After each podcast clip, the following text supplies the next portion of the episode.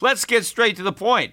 You want to grow your portfolio to deal with the rising cost of inflation, to pay off your debt or your mortgage, pretty much anything standing in the way of you and financial freedom, right? Well, with Yahoo Finance, you can get access to the news, data, and tools that you need in order to help you reach that financial freedom. And when it comes to your financial future, you think you've done it all. You've saved, you've researched, you've invested all that you can. And now you need to take those investments to the next level by using what every financial great uses Yahoo Finance. For more than 25 years, Yahoo Finance has been the brand behind every great investor. They're the number one finance destination, producing a holistic look at the financial news cycle, including breaking news, original perspectives, analyst ratings, independent research, customizable charts, and so much more. For comprehensive financial news and analysis, visit the brand behind every great investor, yahoofinance.com, the number one financial destination. That's yahoofinance.com. Traffic jams, tailgating, pileups. Ugh, the joys of driving. How could it get worse? The federal government wants to have a say in what you drive.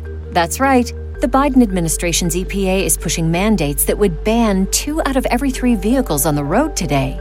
Don't let Washington become your backseat driver. Protect the freedom of driving your way.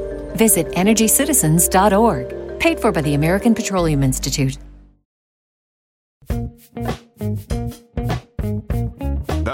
Schiff Show.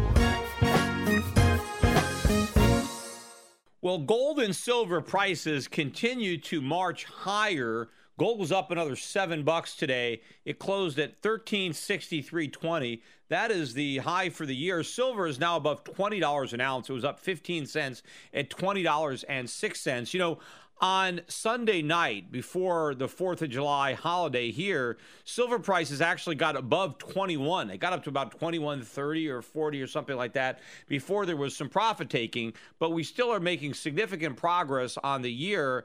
Not only silver prices going up, but the silver price going up now relative to the price of gold which I think is very bullish for the precious metals complex.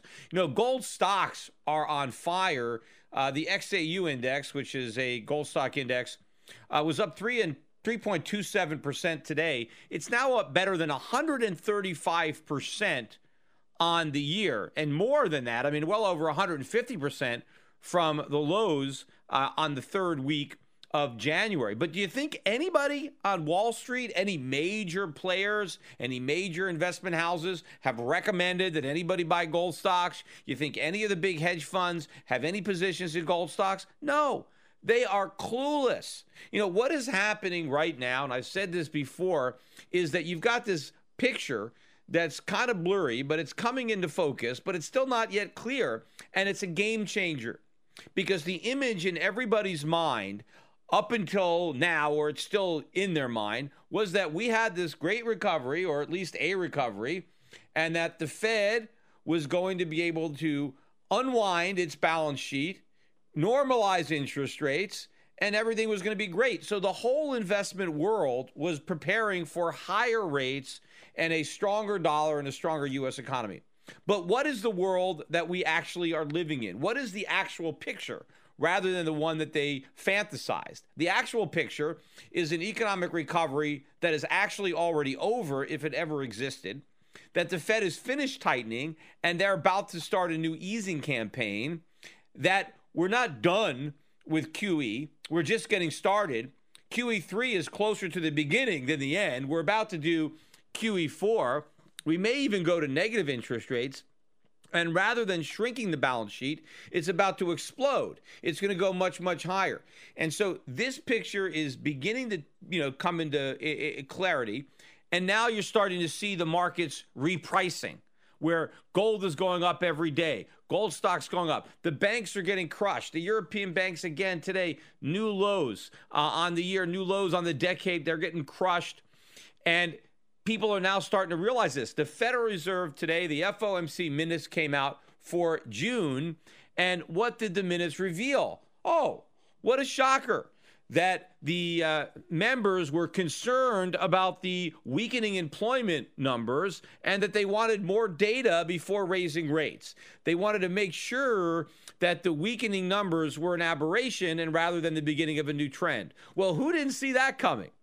Also, they said that they wanted to wait and see what happened with the Brexit vote. Right? They thought it made sense not to raise rates before the Brexit vote. Let's just wait until they receive the results. Well, you know, the Brexit vote was something that we knew about all year. Earlier in the year, in March and April, when everybody was so convinced that the Fed was going to raise rates in June, we all knew that that was a couple of weeks before the Brexit vote. Yet people assumed that they were going to do it anyway. But now you, you, the Fed admits, well, we don't want to raise rates until we know the results of Brexit. Well, then why were they pretending for so long that they were going to raise rates in June? Why did they allow the market to believe that a rate hike was coming when they had already acknowledged that they wanted a rate to see the Brexit results, results before they made a decision? Because they liked the market believing that they were going to raise rates because it validates the phony recovery it validates the narrative that they're trying to create that they can actually raise them. You know, this is really all they're doing. It's not raising rates, it's talking about raising rates.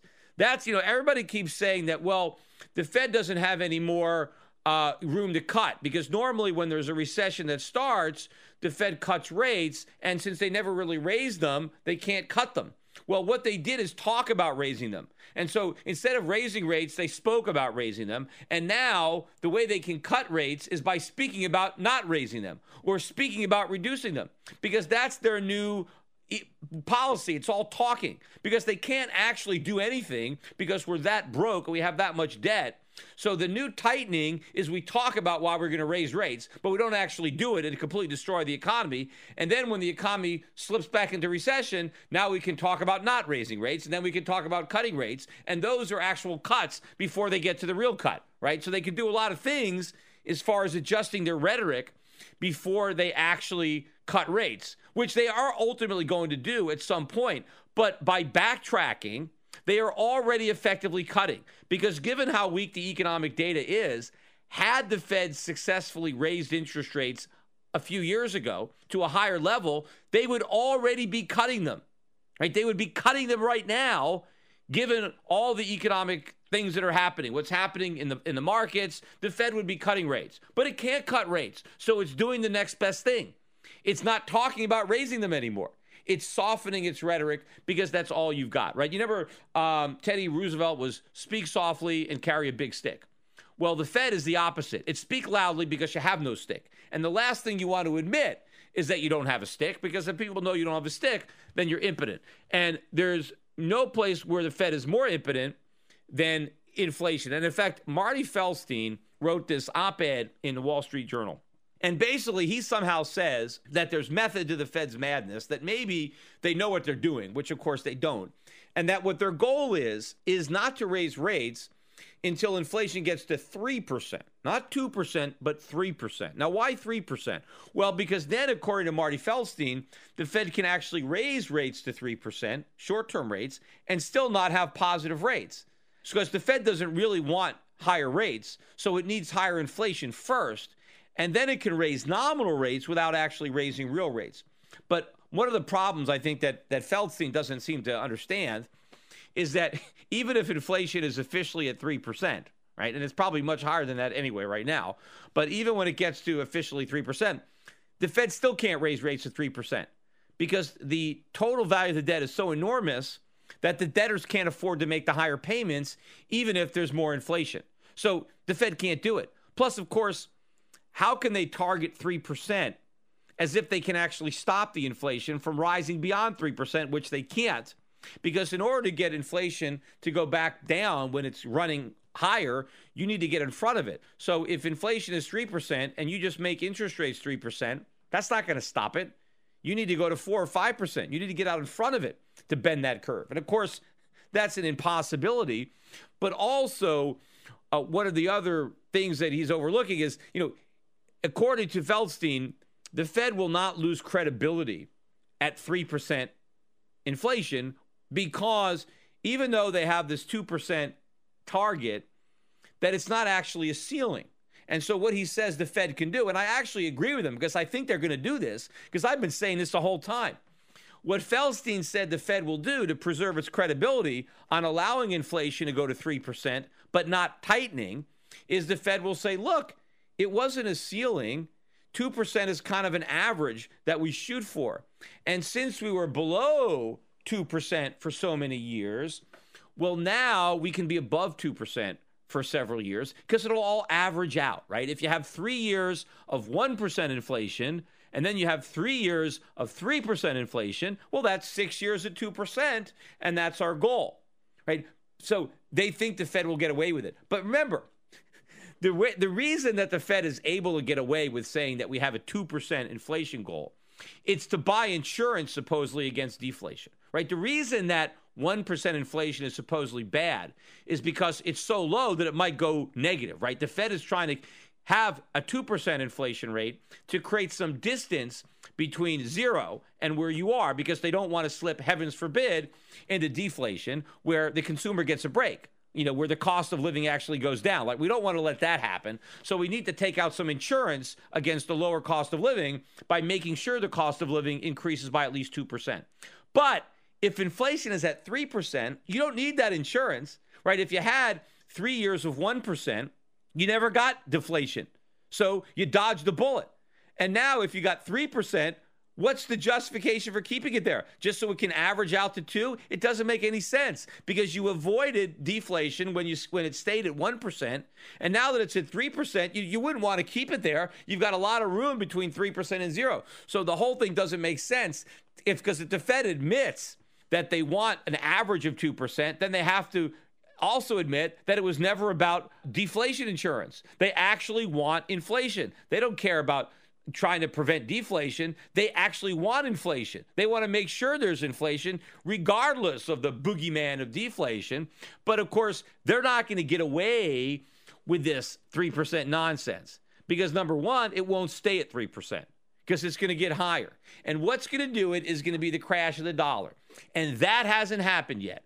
And so far, what's saving the dollar is the pound, right? And all of the uncertainty that was unleashed. And again, I said in an earlier podcast, Brexit is the catalyst. This is not what is causing everything. The, the, this was a powder keg. This was a house of cards, literally, uh, created by the central banks and you had all kinds of leverage bets in this system, and they're all they're all unraveling. That's what's going on right now because Brexit ended up being the pin that pricked that bubble. But the pin is not the problem. It's the bubble that was the problem. It didn't matter what the pin was, and if it was Brexit, okay. But under normal circumstances with healthy markets, it wouldn't even matter whether the UK was part of the EU or not. Who cares? I mean, maybe the British care, but it's not that big a deal.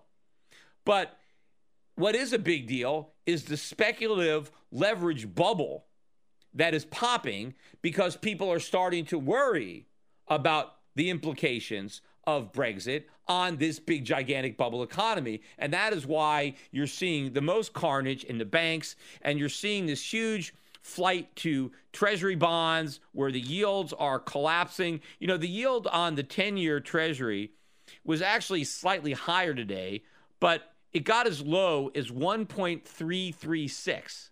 I mean, give me a break. 10 years? I mean, that's way below even the Fed's or the government's version of inflation. So you talk about huge negative yields. And of course, the strongest currency on the planet is the Japanese yen, which continues to rise every day. The only currency rising faster than the yen is gold or silver now, rising even faster than gold. But that's not currency, that's money. The currencies are money substitutes.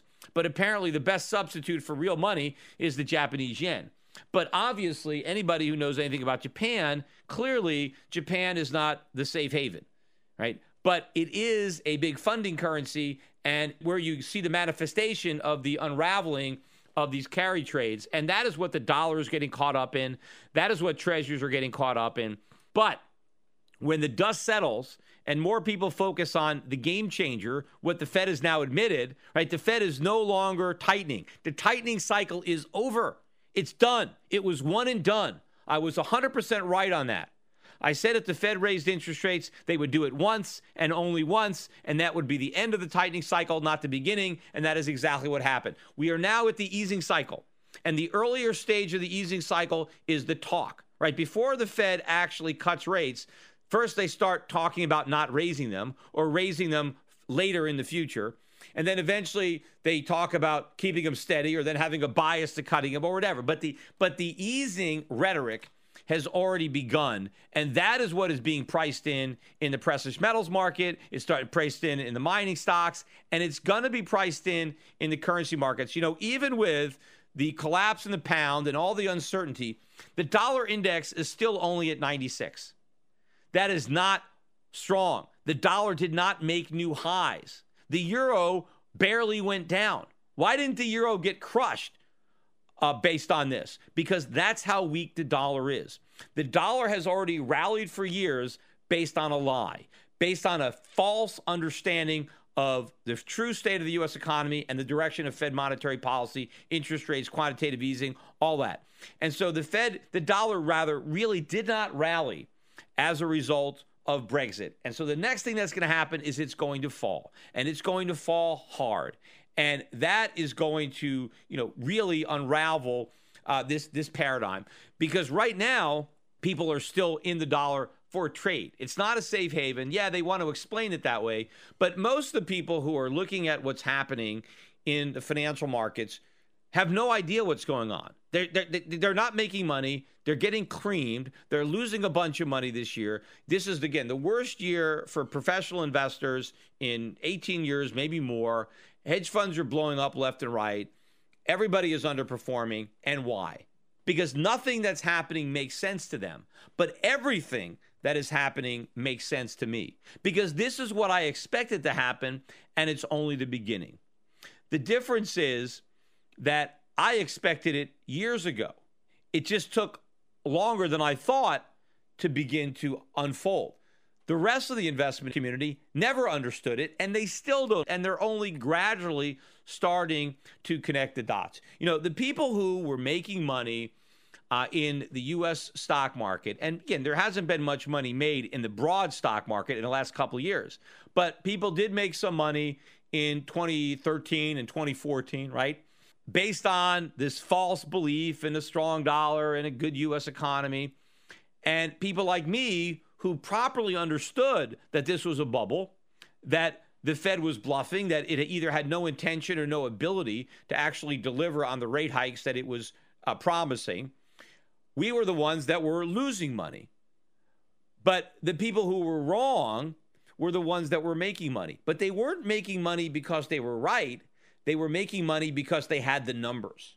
Because if you have almost everybody wrong, if everybody believes something that's wrong, and they invest their money based on that wrong belief, then the price of what they are buying is going to go up, right? Because it's all a numbers game. If you have everybody thinking one thing and they all invest based on that premise, then prices are going to be set based on that misinformation. That happens in every bubble. Think about all the dot com stocks in 1998, 1999 that were priced at these ridiculous sky high numbers. Why were they priced so high? Because all the people buying them believed that these companies, even though they didn't actually have any profits, would eventually have profits. People believed in the, the new paradigm. And so they bid up these stocks to reflect those beliefs. The beliefs were wrong, but it didn't stop the stock prices from going up because so many people held those beliefs. And maybe for a while, there were people who believed that the beliefs were wrong and they shorted the stocks. But as the stocks kept going up, because the number of people who believed the nonsense far outnumbered the people who didn't believe it, well, they they they you know they got forced out of the market. The markets were irrational longer than they were solvent, and they covered their shorts. And so the people who were wrong were the people who were making money. The people who were right were the people ones who were losing money, at least on paper. But eventually, the truth comes out all the people who were wrong discover they were wrong. And then the market quickly replaces the asset, in which case, if it's a dot com stock, it collapses, right? That's what's going on now. All the people who were betting on the US, betting on the Fed, betting on the recovery, betting that Bernanke was a hero and Janet Yellen was a genius, all the people who swallowed that line who were betting on that line were wrong. And now they're surrendering all the profits that they thought they made. And believe me, we are early. We are early in this process. So many people still don't get it. And the people like me who knew, who knew all along that the people who were making money on paper were wrong because they just didn't get it. They mistake they had mistaken a bubble for a recovery. They didn't understand the real nature of the problem. They never did, which is why they didn't see the 2008 financial crisis coming. And because they didn't see that one coming, they didn't understand the dynamics that created it. And so they didn't see that all those dynamics were not only still in play, but had been expanded by the Fed. So people like me who look back and knew how it was going to end we were the ones that for several years were not making money or were losing money on paper because the value of the things we were buying was going down because not that many people were smart enough to buy those things because they were all dumb enough to chase all the other things. And so now, as the reality is coming clean, all the stocks and all the positions that I've been buying the last few years, they're skyrocketing and the positions that other people were buying have collapsed or are going sideways. And again, this is just the beginning. Ultimately, the fundamentals are going to vindicate everybody who was right and who was early, and they're going to punish everybody who was wrong, but who temporarily made money simply because everybody else was wrong too. And there are strength in numbers. But the numbers, it's a two way sword. Because once all those numbers who were wrong discover they were wrong, and now they want to correct that mistake. They want to reverse their positions and they want to do it at the same time. Everybody wants to squeeze through a tiny little door all at the same time. You know, imagine when all the big investors who don't own any gold or don't own any gold stocks when they finally decide they want to buy. you know, where the prices going to be? What's going to happen with all the people who are piling into the dollar when suddenly they want to get out? And of course, the currencies that they're going to want to buy are not going to be these other gigantic currencies uh, that have other problems, but the smaller economies, the sound economies, the true safe havens that are being overlooked because people are concentrating on the US, which they think is a safe haven, which is not safe at all. It's only safe because people perceive it to be safe, and they only perceive it to be safe because they're fools. They don't understand just how risky the safe haven currency actually is, but when those risks are perceived and other everybody kind of comes to that conclusion, you're going to see a big one. Right now, again, Brexit has taken the headlines. People are worried about Europe. And so that, again, that distracts people's attention from what's going on in the United States. Now, we do get a big employment number coming out on Friday. And so here's the deal there. If we get a strong number, they're looking for 180,000 jobs. And who knows, you know, they you think these numbers could be heavily manipulated. I mean, we've had two really bad numbers in a row. If we got a third number, it would really be, you know, three strikes and you're out. Uh, I mean, the dollar would tank. I think gold will be over 1400 on Friday, uh, maybe maybe quite a bit over if we have a really weak jobs number. But even if we get a strong number, I think they're looking for 180,000 jobs. Of course, if it's strong, it'll just be superficially strong. We'll still have people leaving the labor force. We'll still be destroying full time jobs and replacing them with uh, part time jobs. Younger people people 55 and younger will still be leaving the workforce. All the jobs will be going to people 55 and over, right? Those trends aren't going to change. The, the, baby boom is coming out of retirement because they're broke or they're delaying their retirement. And younger people are still not even entering the labor force or they're losing their jobs and they're moving back in with their parents. Regardless of whether we create 180,000 payroll jobs or, or 20,000, those trends are still going to be there. And again, nobody cares. But if the headline number is actually strong, I don't even think it's going to matter. I don't even think that the, dollar is going to catch a bid on that. I don't think it's going to hurt gold. I think gold goes up regardless of what the payroll number is on Friday. Because I think the markets are now perceiving that these numbers don't matter, that the Fed is no longer looking for data to raise rates. They're looking for data to cut them. If they were going to raise rates, they'd have already done it. The time to do that is long past.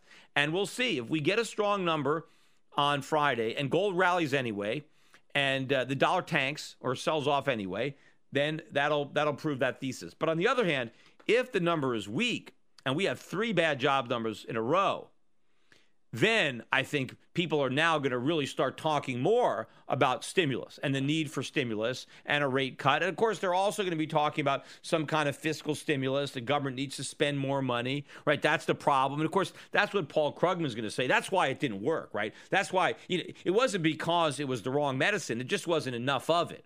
And, you know, they're going to believe that in Washington. They're going to believe that at the Fed because to believe anything else would just tear their world apart because then they would have to admit that they're wrong. And they never want to do that. And of course, since the real solutions involve less government, cutting government spending, right, and, and being the bearer of bad news to the people who are benefiting from that spending, since the right thing to do is take the punch bowl away uh, from the drunken partygoers on Wall Street, nobody wants to do that. No one wants to admit that that's the real excuse. So being able to say, you know what, we just need more. We're doing the right thing. We just need more stimulus. We need more alcohol. We need a bigger party. And in fact, we're going to invite more people to the party who might have missed it because just in case you didn't benefit from the last round of quantitative easing, you're going to benefit from this new round because now we're going to have quantitative easing for the masses, for the people, Bernie Sanders style, right? We're going to have real uh, make work, old fashioned Keynesian pump priming. You remember those stimulus checks that George Bush sent out in the waning days of his administration? Well, you know what? I think some uh, uh, stimulus checks might be in the mail uh, in time for the uh, November elections to help put Hillary Clinton, who, by the way, I guess I totally forgot about that. But if you didn't see the press conference from the FBI, which if that didn't make you sick, right? Basically, you listen to his talk about Hillary Clinton and how she did all these bad things. I mean, she sent out top secret emails and secret emails and classified emails uh, from her personal cell phone and her personal server, and not only not only from the United States, but she utilized that tele- cell phone and that server in foreign countries. That some of them that were hostile to the United States. I mean, I, I, she totally jeopardized national security. And who knows how many top secret emails, you know, are now in the hands of enemies because of uh, the recklessness of Hillary Clinton. And the the guy is saying, yes, what she did was bad. This is bad stuff. She never should have done it. But then after listing all the bad things, and it proves that she lied because before she went out and said, well, yes, I used it, but I never used any classified information. I never did send any classified emails. Well, that's a lie. Right? She did. The FBI said, yeah, she did. She sent plenty of classified uh, emails uh, from her personal server, or personal uh, uh cell phone, and personal server. But first of all, Forgetting about that, all that, all those emails should have been done on a government server, so we'd have access to it. You get a freedom of information request. You know what the government is doing. I mean, they have to do that. I mean, I, me, if I did what Hillary Clinton did, I would be kicked out of the brokerage industry. I would be, I would be barred, right? Because I, you know, you, we have rules. We have to. I have to send all my emails that go to clients have to go from my corporate account. I can't send an email to a customer from a personal account. Why? Because the regulators need to review all the correspondences. They don't have access to my personal email. So if I'm going to contact a customer, I can only do it from my official email account. So the regulators have access to it. And so my firm, theoretically, my own compliance officers, the compliance officers review all the emails. They have to make sure that there's no violations of rules. If I'm emailing clients from my personal account, they can't review it, right? So I am I all my brokers know that they they they can't email clients from their personal accounts, and if we catch them doing that, they could get fired. Well, what's the discipline for Hillary Clinton, Secretary of, of State? She's supposed to do all of her emails using her official account, and she's not doing that. What's the penalty? You know, I mean, she should have to give back her salary. She should I mean she she shouldn't even be able to claim that she was a former Secretary of State. She should be retroactively fired and asked to refund her money at a minimum because she didn't do her job. You know, and, and this is something the guy from the um, FBI said that, well, there's no evidence to suggest that she was deliberately doing anything wrong. Well, is she an idiot then? I mean, didn't she, how could she not know that what she was doing was wrong? I mean, because if she really didn't know, then how can you say she's qualified to be the president of the United States? I mean, she's she's that dumb, right? Because I'm sure she was told too that you need to use your your uh, official accounts, especially when it comes to the top secret stuff, right? If she really is that dumb, should she be the commander in chief of the United States? Should she get a promotion, right, from her last job when she was incompetent and she was grossly negligent at at a minimum? Should she now be promoted to president of the United States? I mean, this is ridiculous. But of course, the rule is not about did she know. It was if you're still grossly negligent, you still did something wrong. I mean, at a minimum, it's some kind of a misdemeanor. I mean, so, although maybe it's a felony, I'm sure there have been government officials who have done less stuff than this who have been charged with crimes. But Hillary Clinton, I guess, is above the law because, you know, the Obama Justice Department isn't going to try to indict or charge their nominee. Although, you know, they might actually have a better shot at the White House. Although, I mean, look, most people think Hillary's a shoe in. But, you know, Joe Biden might even be a better, uh, a, a, an easier victory. So maybe, you know, I mean, maybe it wouldn't actually hurt the Democrats to indict Hillary and get her off the ticket because she does have a lot of problems. But apparently, in the polls now, she's ahead of ahead of Trump. So maybe that's one of the reasons that they don't want to risk changing horses. But the whole thing is rigged. If you look at it, uh, I mean, it should be a disgrace to show that these, you know, some government uh, um, individuals are above the law, that we're not a nation of, of, of, laws, that we're a nation of men, and certain men and women uh, can break the laws with impunity if you have the right connections. And I don't even believe that Hillary Clinton um, had did had no knowledge. She obviously is a smart enough woman to know that what she did was wrong, but she did it deliberately for a reason. What was the reason? Because she wanted to send communications that she didn't want people to know about. She didn't want the government to know about it. Why? Well, there's a whole lot of reasons, but probably there's a lot of stuff going on. There's a lot of uh, influence peddling, a lot of stuff going on with the Clinton Foundation, with her husband, with the speeches that she's giving, with the with the uh, deals that she's sponsoring. I mean, there's a lot of uh, pay for play. There are a lot of kickbacks. There was a lot of shenanigans going on, and Hillary Clinton wanted to do it in secret. That's what she did. And then she got caught, and then she claims, oh, well, I didn't know. And then, of course, nothing happens to her. And who knows, you know, there are obviously some things that got destroyed, some things that we're never going to see. I'm sure it's a lot worse uh, than the FBI actually knows. Yet the FBI is, is, is, is trying to claim that no reasonable prosecutor would take this case. I think that's a bunch of BS. I think a lot of cases that are a lot flimsier than this one, with a lot less evidence, end up being prosecuted. And the reason this one is not being prosecuted is because her name is Hillary Rodham Clinton, and and and that's it. And of course, she's the the Democratic nominee uh, for president. And if she was this bad as the Secretary of State, if she was this corrupt, and she's this corrupt as a candidate, just imagine, imagine the level of corruption in a Clinton White House once she gets to the to the to the height of power. Just imagine. I mean, up to this point, I think the most corrupt um, president was Lyndon Johnson. I bet that Hillary Clinton beats him. I bet as bad as Lyndon Johnson was, I bet I bet she's worse. You know, if you ever watch a House of Cards, I mean, Frank Underwood, I mean, she's probably worse than Frank Underwood and uh, Lyndon Johnson. And the reality is, she may be our next president. And, you know, it, it might be very fitting, though, for this whole house of cards to come collapsing on her watch. Uh, and and maybe maybe she could take the blame and, and all of her predecessors and the whole Democratic machine when this thing comes collapsing down because I don't see there's any way that we can elect Hillary Clinton and this this country goes for four years without a major major implosion and it's going to be pretty hard for her to blame it on George Bush when it follows eight years of Barack Obama and it happens on Hillary's watch. Today's financial advisors behave like pro wrestling TV commentators. They scream that the recovery is strong, debt is manageable, inflation is low, and that the Federal Reserve has everything under control. They may be oblivious, but the danger is real. Looking beyond the media hype can open a world of broader investing ideas. Euro Pacific Capital is a registered investment advisor that offers stock focused wealth management services that closely follow the strategy of our founder and CEO, Peter Schiff. We concentrate on those countries that are more closely in tune with Peter's vision of how capitalism is supposed to work. And these investments are not hard to find, provided you know where to look. Isn't it time you change the channel and let Euro Pacific put a little reality back into your portfolio?